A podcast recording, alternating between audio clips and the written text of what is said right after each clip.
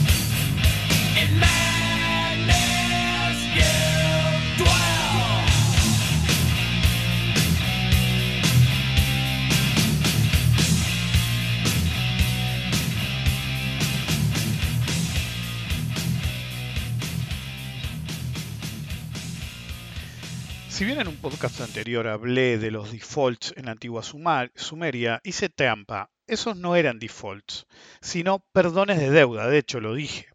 Lo que era relevante cuando se empezó con la idea del canje y de que básicamente no querían que Argentina cayera en cesación de pagos antes de poder concluir un canje. El primer default registrado en la historia es del año 377 a.C., cuando una decena de polis griegas tomaron la decisión conjunta de no cumplir con sus obligaciones. Era un caso atípico, ya que en la antigüedad los problemas de deuda se resolvían por inflación, vía licuación, o por debasement. Algunos lo llaman devaluaciones, pero el término es incorrecto, ya hablaré de esto en algún momento. Y para simplificar, este último, como lo quieran llamar, es un proceso de pérdida inducida del valor de la moneda propia para conseguir una ventaja en términos del endeudamiento eh, en moneda local para los tenedores extranjeros.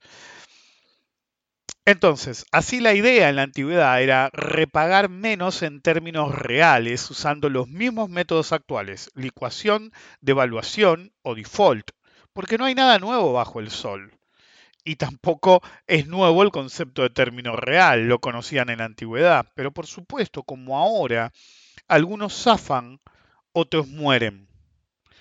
Un gobierno podía decir, sí, no hay problema. Antes de el primer default, que acabo de mencionar, cuando una persona no podía pagar sus deudas, era esclavizada, literalmente era esclavizada, hasta que cumpliera, se le asignaba eh, cuál sería su salario, Em, en base al trabajo que hacía, o se le asignaban en, un principio una cantidad de años que tenía que cumplir como esclavo.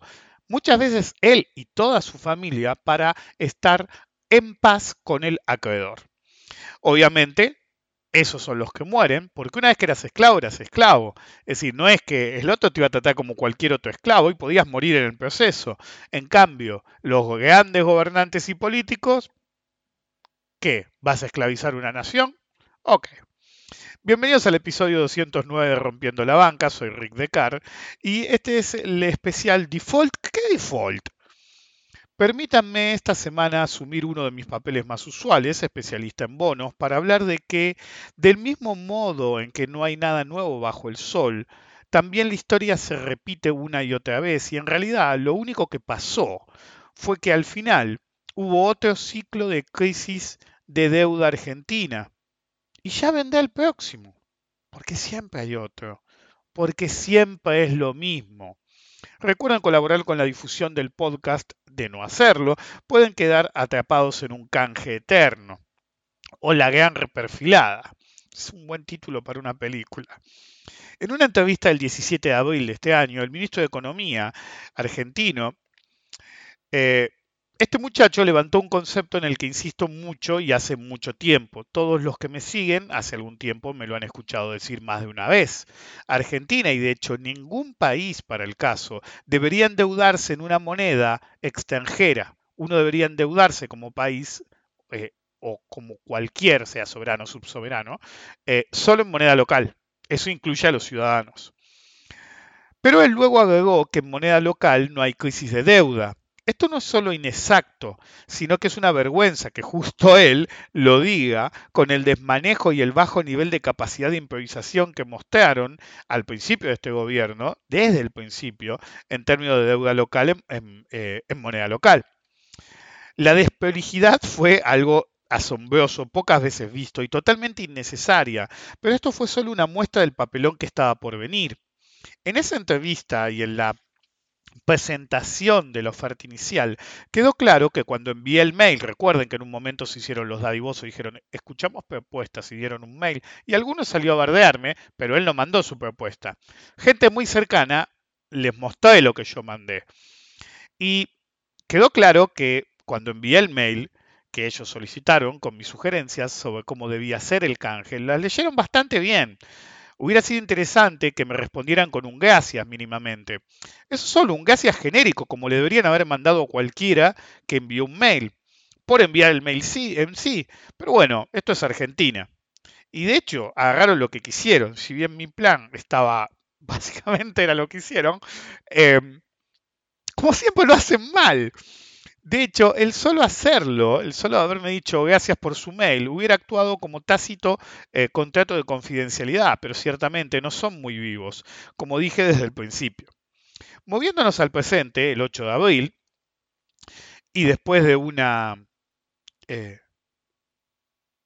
no el 8 de abril, ¿qué día fue? El 4 de agosto. Puse, lo, eh, lo, anoté para no olvidarme, puse la fecha al revés. El 4 de agosto, como en Estados Unidos, y después de una miriada de posiciones duras de esta es la última oferta y plazo, oferta finalísima, que había memes dando vuelta, para después demostrar que tienen cero palabra y credibilidad, a la madrugada anunciaron que había acuerdo. Supongo que para mantener la tradición de acuerdos oscuros entre gallos y medianoches. Increíblemente, y a pesar de que estábamos claramente en default, insisto, que estábamos claramente en default, y salían alertas en las plataformas profesionales de lo que se conoce como propagación a medida que cada bono que vencía no se pagaba. Los expertos profesionales actúan como si no hubiera default, como si no hubiera habido default, como si no estuviéramos en default hoy, simplemente porque hay un proceso de canje. Nada más alejado de la realidad. Parece que los profesionales no entienden qué es un default, no entienden qué es y lo confunden con una mezcla de cesación de pagos y demanda de acreedores. Nada más erróneo. Un default aparece cuando se cambia cualquier condición de emisión, sea cual sea, por la razón que sea, en forma unilateral por el emisor, siendo el caso más extremo, obviamente, la cesación de pagos, más allá del periodo de gracia contractual. ¿Qué es lo que hicieron? Incluso si el acreedor eh, mira para otro lado, por así decir, porque le conviene y le da una ventaja en situaciones especiales, esto implica default de todos modos. Incluso, repito, si es una mejora en las, en las condiciones de emisión. En junio de 2009 hubo un claro ejemplo de esto con el bono que se conocía como RG12 o Boden 2012. El gobierno en ese momento de Cristina Kirchner quiso dar una muestra de fortaleza porque había rumores de que no iban a poder pagar, de que no tenían dólares, etcétera, y básicamente quisieron dar esta muestra de fortaleza adelantando uno de sus cupones. Para hacerlo se produjo el desdoblamiento entre cupón y bono el cupón en sí comenzó a operar separado de su bono. Fue una decisión para muchos festejada, ¿sí? porque por diversas razones, ¿sí? considerado una muestra de fortaleza y flexibilidad adicional para los inversores. Eh, eh, circulaba la idea, si, si, querés la guita ya, la realizás en el mercado, vendes el cupón y te haces del dividendo, de, va, del cupón del interés. Si querés comprar dólares, agarrás, compras el cupón y sabes que te pagan unos días y lo compras más barato porque tenés cierto riesgo porque había rumores de que no se iba a hacer. De hecho, la idea era también eh, sacarle presión al tipo de cambio. El que quería dólares podía, como dije, comprar los más baratos, comprando el cupón próximo a pagarse sin ningún tipo de problema. Había cierto riesgo yo fui el único en ese momento que insistió que era algo tético, una clara violación de las condiciones de emisión, es decir, un default. El RG12 no era ni callable, es decir, no se podía retirar anticipadamente ni el bono en sí ni un cupón, ni era stripeable, es decir, los cupones no podían escindirse a voluntad del emisor y cotizar en forma separada. Collable no significa simplemente retirar todo el cupón. Puede ser pagar anticipadamente, eh, perdón, todo el bono, sino que tampoco puede ser, eh, si no es callable, pagar anticipadamente. ¿sí? Para, hacer, eh, para hacer cualquiera de las dos cosas, retirar la totalidad del bono o pagar un cupón anticipadamente, el bono tiene que ser call. Y stripeable es lo que les permite tener esa capacidad de escindir el cupón del bono en sí por X razón, ya sea que se haga optativamente o que se haga en una fecha determinada siempre. Pero todos seguían festejando porque era una mejora, mientras yo advertía que era un mal antecedente. Unos años después, tuve razón como siempre, y ese mal antecedente dio lugar a algo que salió mal. Ante el embargo sobre Argentina, el RO15 comenzó a pagar exclusivamente en Argentina y los inversores extranjeros eran, increíblemente, los que no están desde esa época entenderán la idiotez de lo que, de lo que querían, eran invitados a venir al país en persona a buscar su dinero en el Banco Nación. Lo que produjo más que un default selectivo, el default de Schrödinger. El R15 estaba y no estaba en default, según uno tuviera posiciones en Argentina o en el exterior y le estás cambiando las condiciones em, de emisión, porque el que lo compraba en el exterior le iban a pagar en el exterior. Nunca hay que dejar pasar modificaciones unilaterales improvisadas de las condiciones de emisión en ninguna circunstancia. Al hacerlo se abre la puerta a todo tipo de abusos y si dejaste pasar el primero, básicamente, aunque vos después hagas un juicio, le, das como la idea de que lo van se van a poder volver a salir con la suya. Si no se deja pasar ninguna, no lo van a ni siquiera intentar, va a ser o default o pago. En el actual, improvisado e incompetente canje, es decir, de todos los que he visto es el canje de deuda más improvisado y más incompetente. Eh, el país entró en default en marzo, abiertamente, y comenzó la propagación a medida que los bonos ¿sí? seguían sin pagarse. Cada vencimiento seguía sin pagarse. De hecho, cuando yo empezó todo el quilombo y expliqué el default, yo le dije, no es que se cae en default automáticamente. Por eso hay, que, hay cláusulas de aceleración. Es decir, uno puede pedir la aceleración para no tener que esperar a que se dé la propagación de los bonos. Si no, se considera el efecto propagador. Hay que esperar cada bono a ver si cada bono entra en default. Por eso aparecieron las cláusulas de aceleración para evitar que te defaulten hoy y tardes un año en poder empezar a, hacer, eh, iniciar acciones porque no había aceleración. Entonces, a medida que los bonos seguían sin pagarse, la propagación continuaba y sumaban nuevos vencimientos sin pagos. Pero todos actuaban todo el tiempo como si no hubiera default. solo una moratoria del periodo de gracia. Una moratoria se acuerda. Y de hecho no había acuerdo, el acuerdo estaba negociándose, de hecho. El cabotaje lo hacía por pura ignorancia. El emisor para no pagar el costo político. Todavía sirve, todavía sirve. Y si el canje es exitoso, ¿sí? que lo fue, por ahora, porque todavía no se cerró, hacen de cuenta de que aquí no ha pasado nada y empieza la propaganda berreta de vender una nueva gesta heroica, que nuevamente no tiene nada ni de heroica ni de gesta. Del lado de los acreedores, blanquear el default terminaría en mínimo un par de años de negociación, porque esto fue un canje y miren lo que fue. Es decir, me parece que el, 95%, pues siempre hago las encuestas, fíjense cómo se renueva la gente, entre los profesionales también. Es decir, la mayor parte de los que están dando vuelta nunca vio un puto default en su vida. Y eso que fue hace 15 años, el hard, hard, hard. Porque después tenemos un evento de crédito cada tres meses en este país. Del lado de los acreedores, blanquear el default terminaría mínimo un par de años de negociación. ¿sí? De hecho, un par de años para la negociación. Hay negociaciones sin una oferta en pie. Entonces tenés un par de años de charlitas que, uy, hoy no, no puedo ir este mes, qué sé yo, y la larga, la larga, la largan. Después otro periodo de negociación realista con presentación, un canje con una quita real, no lo que se hizo acá, que lo hablan como hay el VPN, el VPN, no reconocerían el valor presente neto aunque cobrara vida y les mordiera el puto culo los profesionales que se la pasan hablando del VPN. Y no ficticia, ¿sí? No ficticia, hablamos de quita de capital, acá el principal prácticamente no se tocó. Y después de todo eso, litigar por lo menos, porque ya hay un antecedente en Argentina, más de una década con resultados inciertos.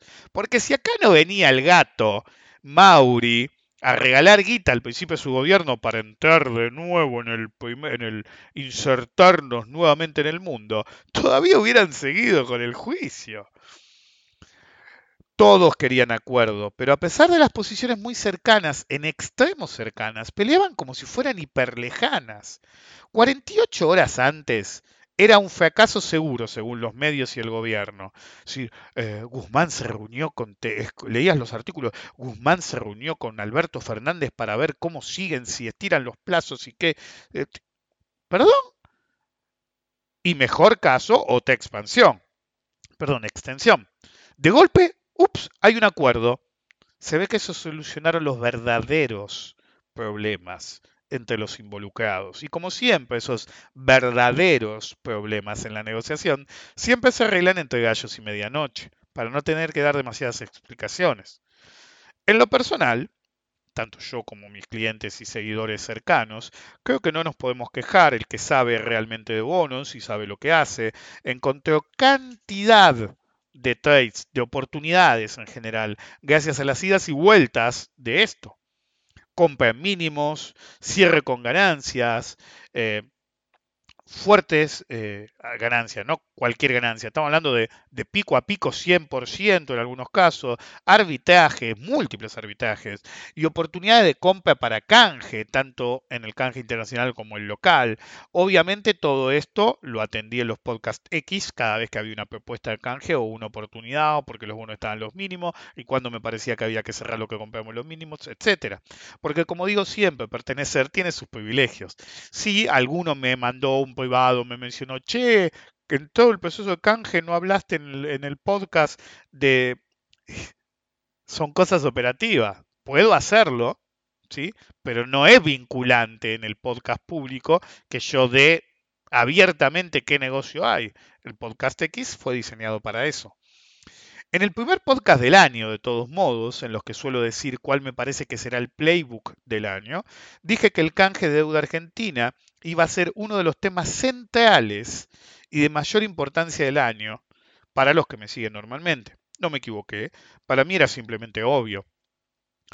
Parte de saber operar en la bolsa está en saber dónde uno tiene que estar, identificar dónde estarán los verdaderos negocios. Y como siempre digo, los bonos siempre son negocio, de una manera u otra, si uno sabe lo que hace. Como mencioné en los podcasts X, a primera vista los canjes interno y externo parecen claramente un programa de desendeudamiento, pero al mismo tiempo hay algunas señales preocupantes. Concretamente, dos. Primero, la concentración de amortizaciones extrema. Y segundo, a decir, está bien, no pagas por varios años, pero cuando empezás a pagar es un palo, palo, palo y palo. Y en segundo lugar, algo crucial, no se explica de dónde carajo van a sacar las divisas cuando llegue el momento. De hecho, ahora, sin pagar un puto bono, el otro día leía que en el Banco Central estaban preocupados porque el violento cupo que nos dan para comprar de 200 dólares por mes y no pueden juntar divisas entre las compras por internet durante una pandemia en la que no te llega casi nada, traer cosas de afuera es un quilombo, es decir, 200 dólares por mes, y eso hace que no pueda juntar divisa. ¿Y qué carajo vas a juntar para pagar cuando tengas que amortizar, hijo de puta? De hecho, el, el perfil alivia poco, poco, como siempre, como siempre, zafar en el actual gobierno y que el próximo gobierno esté en el horno. Y si no, próximo gobierno, si vuelven a ser ellos o sesgo político similar, otro canje o un default. Entonces, uno ve el perfil viejo de deuda y ve el perfil nuevo. Y sí, claro, los próximos 4 o 5 años, que eran un quilombo, ¡pum! No tenés que pagar un puto centavo, sobre todo en divisas. Ahora, después de eso, tenés otros 4 años en que va a estar re light, ¿sí? Hasta recién el último periodo. Es decir, este gobierno zafó. Punto. El gobierno que viene, si es del mismo sego, zafó hasta el final del gobierno. Ahora, ni bien arranca. ¿Sí? Es decir, porque Alberto Fernández, según leyes argentinas, puede ser presidente y ser reelegido una vez. Entonces, el que venga después es el que le da de lleno esto. De hecho, el ahorro no fue tan grande, solamente fue un desfasaje. ¿Ok?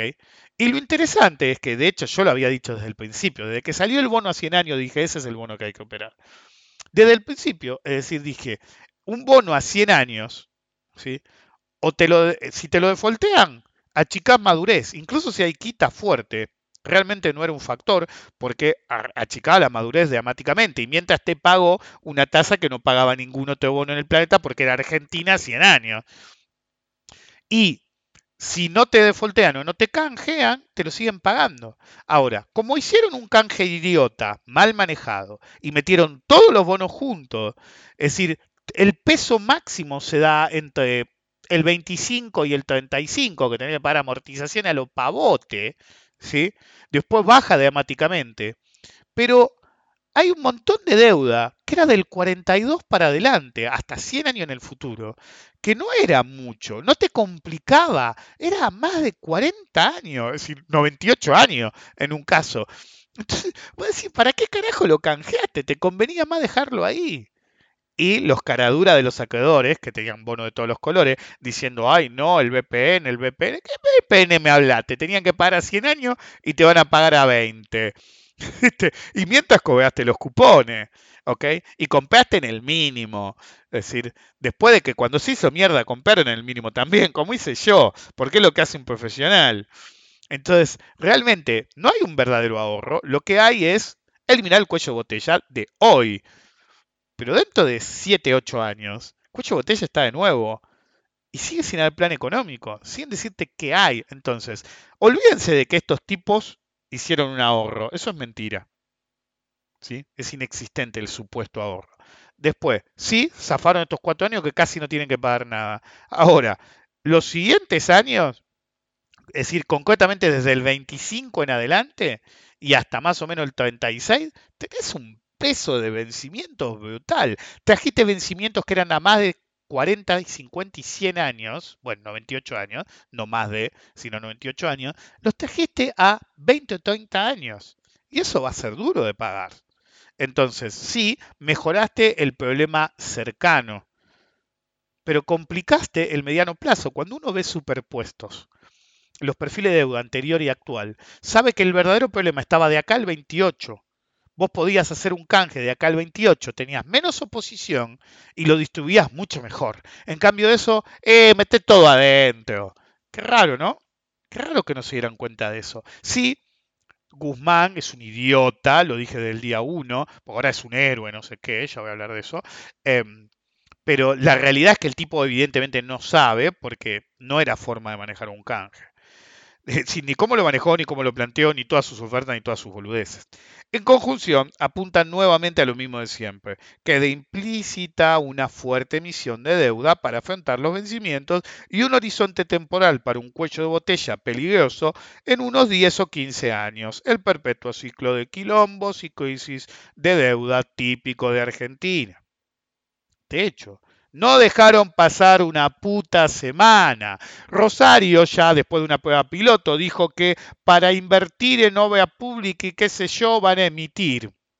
Es decir, great idea. ¿sí? Vamos a desendeudar el país. ¿Sabes qué?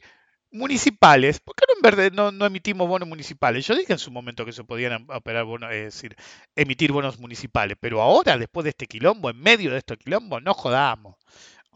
Y la provincia de Buenos Aires ya abiertamente dijo que piensa también emitir porque la necesidad y la pandemia y la divisas y qué sé yo. Esto es una joda. Vos me decís que esto es un programa de desendeudamiento y sí, lo puede ser y sí va a ser duro de pagar cuando haya que hacer esas amortizaciones. Por encima son cada seis meses. ¿Ok? Nada de pagar una amortización por año. ¿Ok? Entonces, eso es un problemón. Y hoy pueden festejar todo lo que quieran, pero dentro de 10 años vamos a estar contra las cuerdas de nuevo. No vas a generar ese nivel de divisa y ya se quieren deudar hasta las pelotas. Con un gobierno alérgico a los planes económicos que hace que Argentina esté sin uno, mínimo desde hace 15 años. Las perspectivas no son precisamente las mejores. Tal vez sí a corto plazo. Uy, a corto plazo tenemos un quilombo por la pandemia y forever alone. Los fondos para Argentina en el corto plazo van a ser escasos y aún más escasas las divisas necesarias. El campo se va a plantar porque liquidó ya lo suficiente y puede aguantar. Es decir, todos van a ser lo más golpistas que puedan ser, porque es lo único que saben hacer el canje de deuda en todos sus niveles ya va de la mano de mero formalismo, se supone que ya salió y ahora hay que negociar, porque el argentino, ya está, el local fue rápido, el problema era el internacional, y ahora hay que negociar con el eterno archienemigo, el FMI. Pero sin importar qué tanto se arregle y cuánto tiempo se gane con el FMI, sin un verdadero y coherente plan económico, esto no va. Y ni bien arreglen con el FMI, van a empezar a hablar quiero creer que no va a ser como Rosario y la provincia de Buenos Aires, y van a empezar a hablar subrepticiamente de bueno, la importancia de haber acordado con el FMI para tener acceso a los mercados internacionales de capitales y después van a empezar a hablar de mercados internacionales de deuda y después van a decir que por ahí para hacer un programa de infraestructura viene bien eh, emitir un bono porque van a ser la belgueana, el belgueano, le belgueane, no sé, el plan quinquenal de mis polainas, siempre son los mismos yates. ¿ok? ¿Ok? Pero sin importar todo eso, el plan es clave. Lo vengo diciendo en los últimos podcasts a nivel operador, pero a nivel país es exactamente lo mismo. Por un tiempo cercano y no tan cercano, lo único que recibiremos de este gobierno, allegados y adictos a este gobierno, será el intento de vendernos la épica de la deuda, la gesta heroica, pero poco importa en realidad. Podés congratularte, aplaudirte la espalda, sobarse la quena unos a otros. Que sueñen sus boludeces, no hay problema. De hecho, al día siguiente, ¿sí? aparecían los artículos por dentro de los medios adictos al gobierno, de cómo se había logueado, como si fuera una batalla de San Martín por la independencia. ¿Quiénes fueron eh, eh, relevantes? Lavagna, Massa, Massa, Massa. Es decir, si Massa quiere hablar con un acreedor internacional, no le atiende ni, el que sirve el café. ¿Ok? Entonces todos quieren abojarse como que fueron eh, artífices necesarios de todos los acercamientos necesarios. Máximo Kirchner, Massa, siempre todos los que están ahí. Alguno más que se quiere abojar como diciendo yo fui relevante. El tema no es el tiempo que se compró tan necesario como era, ni el alivio en la presión en la necesidad de financiamiento, tan necesarias como eran, tampoco el alivio en la presión sobre las divisas, tan necesaria como era, sino que se hace con ese tiempo. Ganaste el tiempo necesario. ¿Y ahora? Y parece que una vez más es hacer la plancha, esta vez con la excusa de la pandemia, algunos anuncios, algunos planes inconexos, que vuelve el POCEAR. Si cada tanto tiene una idea nueva. ¿sí? En el gobierno de Cristina Kirchner tenías el POCEAR, el, no sé, el plan de los Montoto, no me lo acuerdo todos los nombres, pero después cuando vuelven siempre vuelve lo mismo, la hora 12, hasta ese moto POCEAR, es como que tiene una creatividad limitada hasta que viene un capo y empieza así, puede hacer esto, esto y pone unos nombres nuevos que sean repetidos por eh, el gobernante futuro del mismo sesgo político. Eh, ciertamente será mejor, mucho, muchísimo mejor, que gastarla en Metrobús y su dignificante asfalto o en proyectos faraónicos de inclusión en el mundo. Pero sin un plan coherente que aproveche este tiempo que nos otorgaron, esto simplemente no va. Será otro gobierno perdido, siempre en el mismo lugar, siempre algunos beneficios para algunos, otros en esta ocasión que la vez anterior, diferentes que con el gobierno anterior, pero siempre beneficios para algunos, no para todos, no para el país. Y ciertamente esta vuelta será beneficios para, teóricamente, los que lo necesitan más. Sí, estoy completamente consciente de eso y es lo que yo siempre apoyo. Pero si insisten en tapar con parches y no levantar el país como hace falta, vamos a estar siempre en el mismo lugar que estamos hace 50 años. Pero si siguen siendo incapaces de un plan a largo plazo, el país seguirá sin solución. No importa cuánta fruta vendan o crean que nosotros compramos, ni cuánto intenten erigirse en titanes de la buena y justa lucha contra el capitalismo internacional. La realidad es que fue una negociación pedorra, muy mal llevada a cabo, y sigue sin haber un plan. El miércoles leía que, la que a la mañana siguiente, que por la mañana siguiente, los ministros, y de hecho después, es decir, lo que me revienta de Twitter es que te ponen un video y se activa automáticamente a veces y tenés que ver a ese delincuente de, ya se me fue el nombre. Otro hijo de político que ahora tiene un puesto importante en el gobierno actual solamente porque es el hijo de, y nunca laburaron en su puta vida de nada, solamente de hacerse los grandes estadistas, y se acercaba a Guzmán y no sé qué decir, lo aplaudía con una sonrisa soberbia. ¿Eh? Habían recibido con aplausos a Guzmán y brindaban con café como si fuera un héroe, de veras. En el mejor de los casos cumplía el trabajo para el cual se lo había contratado, a él y a todos los demás que estaban ahí. Nunca entendí ese afán de los políticos berreta, que no pasaba, los verdaderos próceres no actuaban así, pedazo de hijos de puta. ¿Ustedes se creen que San Martín se ponía así a que le sobaran la quena después que ganaba una batalla? ¿Por qué no se van a lavar el orto? De veras. En el mejor de los casos cumplían con su puto trabajo como digo, nunca entendí el afán de los políticos berretas actuales de actuar como si fueran, no sé, guerreros especiales, próceres, y cada logo una gesta contra viento y marea. Creo desde siempre que el mundo sería mucho mejor si en vez de buscar el constante logro personal falso que buscan, porque es falso. Hicieran su puto trabajo bien. Y esto va en todo el mundo, ¿eh? en vez de la eterna lucha entre ellos por los despojos, siempre peleándose el que es gobierno con el que es oposición. Y cuando a la oposición le toca hacer oposición, che, no dialogan. Y cuando son gobierno, no dialogan. Entonces la oposición que no dialogó con ellos dice lo mismo, eh, no dialogan. Desde el principio dije que este canje eterno era un perfecto estudio de teoría de los juegos aplicada. Sobre todo de los grandes estrategas que hacen todo mal en su ignorancia autocomplaciente y una oda también al triunfo a pesar de la propia estupidez de todos los involucrados. Nosotros, Argentina, y los acreedores. Bajó mucho el nivel en ambos lados de la valla en cualquier caso, se obtuvo el mejor escenario posible dadas las circunstancias, y eso da bastante tiempo. La pregunta de nuevo es, ¿qué harán con ese tiempo? ¿La plancha, como siempre? Eso no resuelve nada. Pregúntele a Mauri cómo se tuvo que ir, que pensó que era reelegido y ahora está huyendo de los hoteles para que no lo escachen. Como dije, es necesario elaborar un plan económico viable a corto, mediano y largo plazo. Lo vengo diciendo hace 20 años. Los parches no sirven. Las medidas y programas inconexos y erráticos tampoco. Tampoco sirve que hagan como decía el otro día en los últimos dos podcasts, así que solamente reaccionen.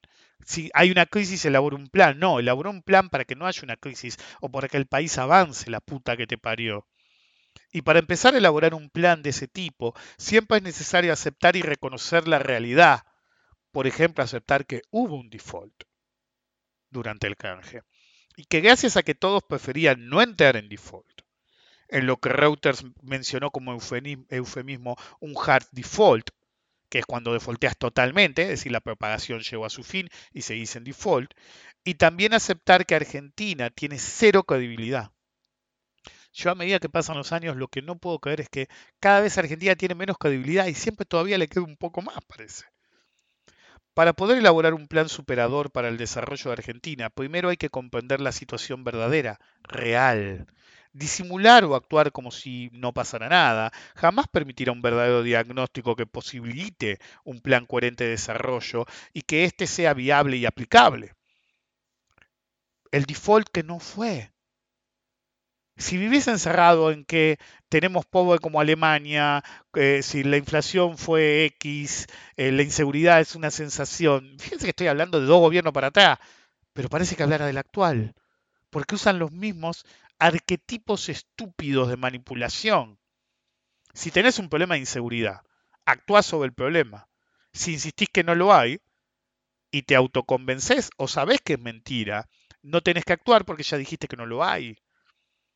La pobreza es galopante. Pónganse de acuerdo, fuckers. Es decir, si insistís que esto es un quilombo por el gobierno anterior, no podés decir que no hay un quilombo.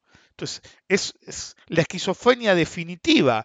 Se la pasan diciendo la situación heredada, qué quilombo me dejaron, y después actúan como si no pasara nada, entonces no hago ningún plan. Entonces, si vas a usar de excusa al gobierno anterior o al anterior o a quien sea, aunque sea, después decir, bueno, fue culpa del anterior, entonces voy a hacer un plan. Pero nuestros gobernantes siempre están más ocupados peleándose con los otros políticos, sea la oposición o no, y siempre en busca del triunfo personal sin importar nada más, solamente pensando en sus putas cuotas de poder, en salirse con la suya, en ver dónde morder. Sin realidad y su aceptación, sin gobernantes a la altura de las circunstancias, ningún futuro es posible. Y eso aplica para Argentina y para todos los putos países del mundo. Si no, miren el pozo séptico en el que el tarado de Trump está convirtiendo a Estados Unidos. Nos vemos.